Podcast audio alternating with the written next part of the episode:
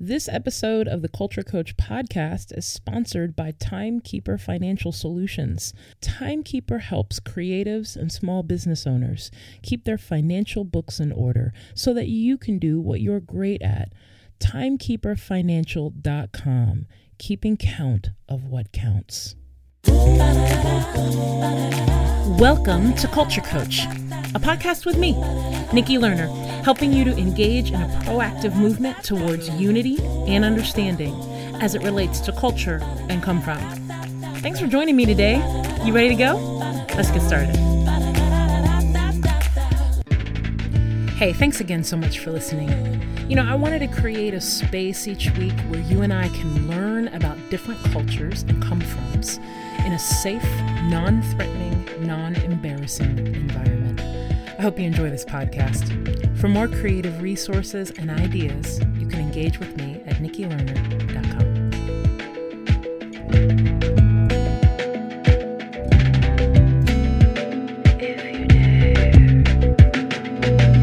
Hey, hey, hey, everybody. Uh, I am loving uh, the NBA playoffs right now.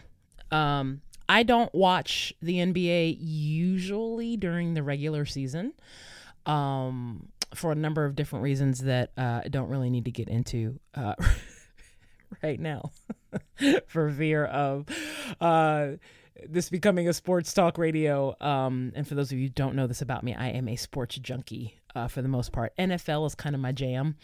Uh, I'm also an auto racing fan. For those of you uh, that don't know, I love NASCAR, Formula One.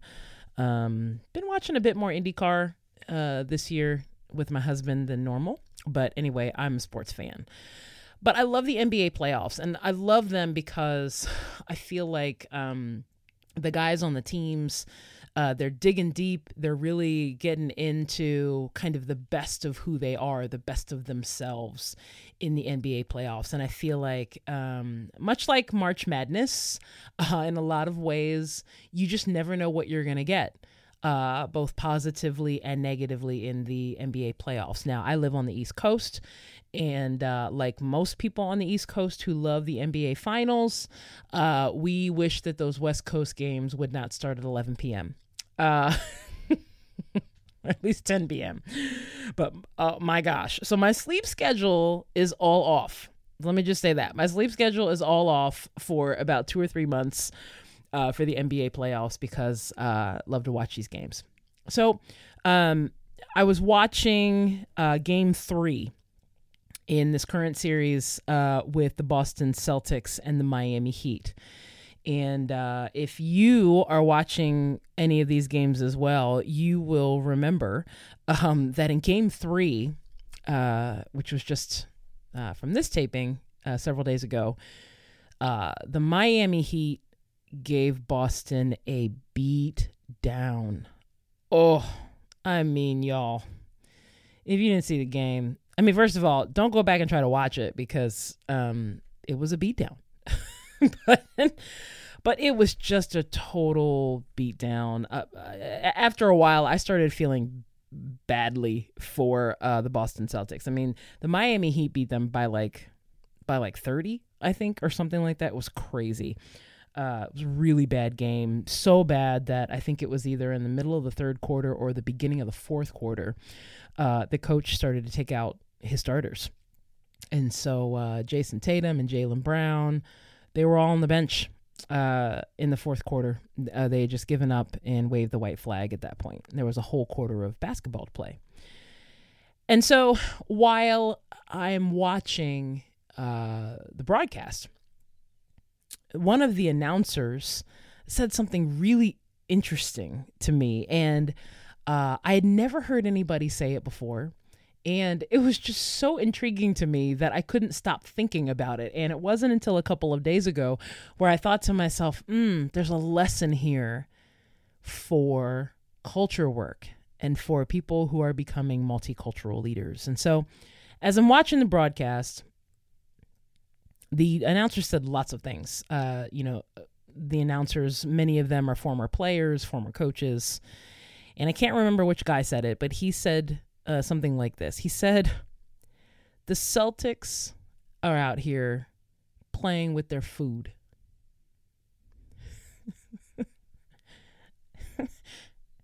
and I laughed, like I laughed out loud when I heard that because it just struck me as so funny, right? The Celtics are out here playing with their food.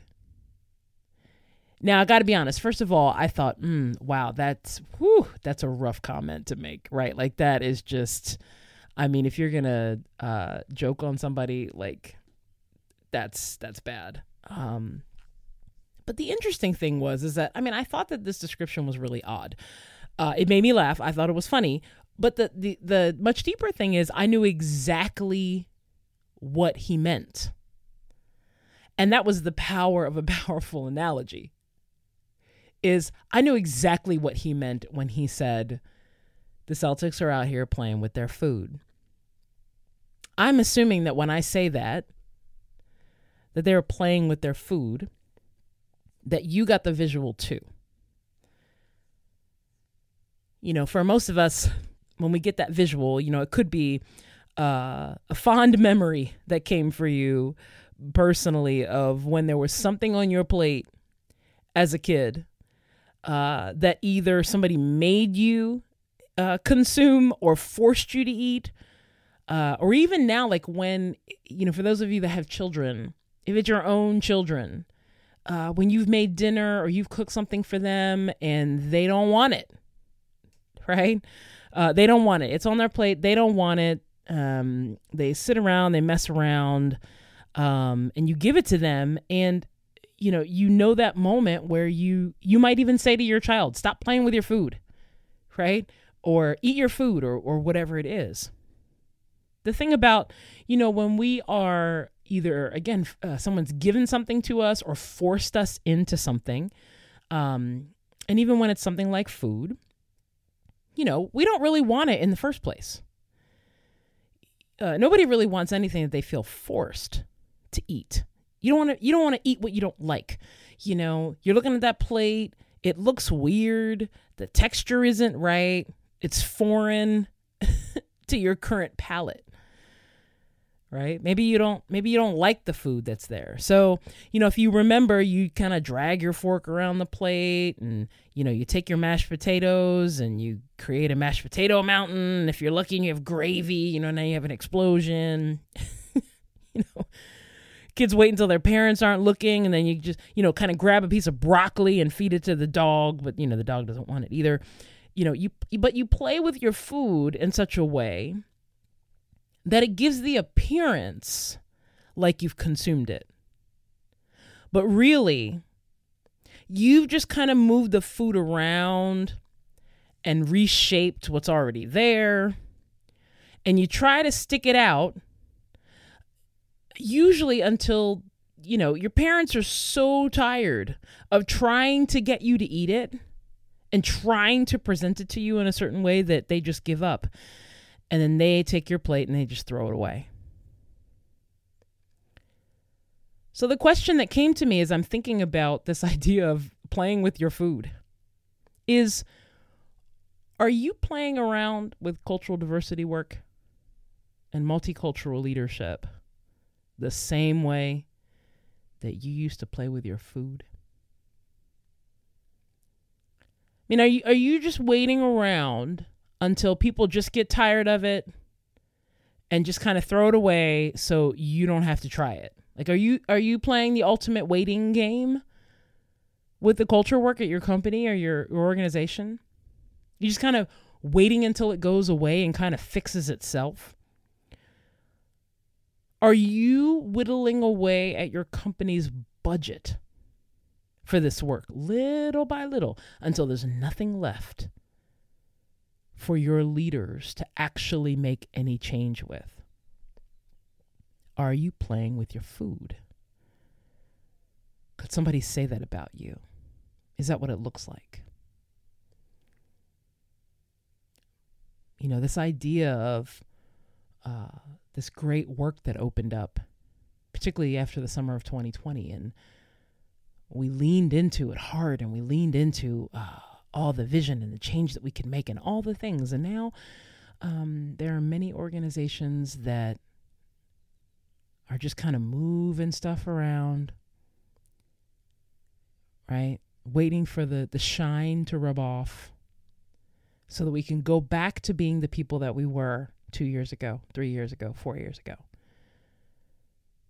For many of you, you have leaned into this work really hard, and it's hard for you to even see some of the change if you're honest. And so, after two years or two and a half years, you're ready to throw in the towel. Others of you, just because of the times we live in and how business goes, you've had to shift and change your budgets around. But for many of you, you have uh, almost taken the air out of the work because you have asked your leaders. You've kept you've kept the expectation of diversity and culture work very high, but you have provided your leaders that you told to get it done with very little in order to get it done. That's interesting, isn't it? It's interesting how we keep the standards high, we keep the expectations high, but we will not give the fuel that is actually going to make it go. Are you playing around with your food? There's a couple of things I want you to think about today. Just three things. In order to get out of this mode of just kind of moving things around and wait until it goes away, playing around, there's three things I want you to do. Number one is I just want you to decide. Decide that, that this is what you are going to do. Make the decision. Make the decision that your organization, your company is going to care about cultural diversity work. That's going to care about the um, the rise of multicultural leaders. The second thing is you need to commit to the work. Then commit the the the vision that you long to see around multicultural work is going could take a little bit longer than you think. But we have to be committed to it. We have to be committed to seeing the results. And then once we do see the results to continue and recommit to the multicultural future. And then the third thing i want you to think about today is um, experiment. After you decide on it after you say this is who we're going to be what we're going to do then experiment Go try some things, practice, throw some stuff against the wall, see what sticks, tweak some things, whatever it is. That's what you need to do. Decide, commit, and experiment. Let's let's stop playing around, y'all. it's time to lead.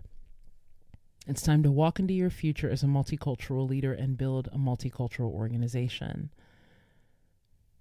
Let's stop playing with our food.